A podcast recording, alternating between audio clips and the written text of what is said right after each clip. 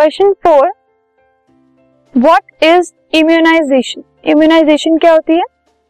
Immunization is the protection of the body from communicable diseases immunization मतलब अगर एक body communicable disease मतलब जो डिजीजेस स्प्रेड होते हैं, उससे प्रोटेक्टेड रहता है, रहती है अगर कोई बॉडी दैट मीन्स वो बॉडी उस डिज़ीज़ से इम्यून है, ठीक है?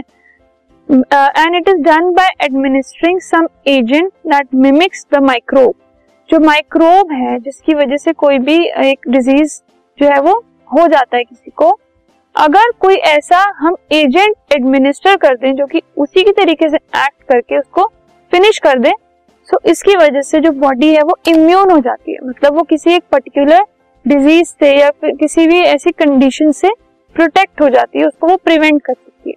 So that is immunization